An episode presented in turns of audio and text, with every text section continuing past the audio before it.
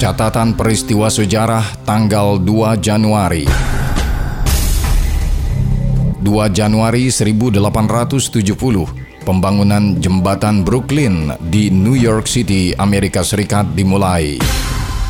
Jembatan Brooklyn adalah salah satu jembatan suspensi tertua di Amerika Serikat. Selesai dibangun tahun 1883, jembatan ini menghubungkan Borough Manhattan dan Brooklyn di New York City melintasi Sungai East.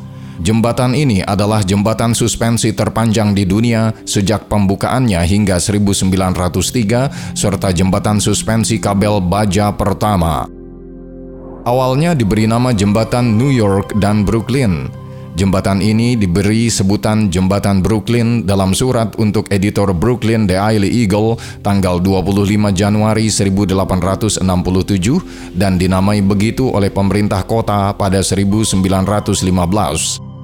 Sejak pembukaannya, jembatan ini telah menjadi bagian utama dari kaki langit New York – Jembatan Brooklyn ditetapkan sebagai National Historic Landmark pada tahun 1964 dan National Historic Civil Engineering Landmark pada tahun 1972.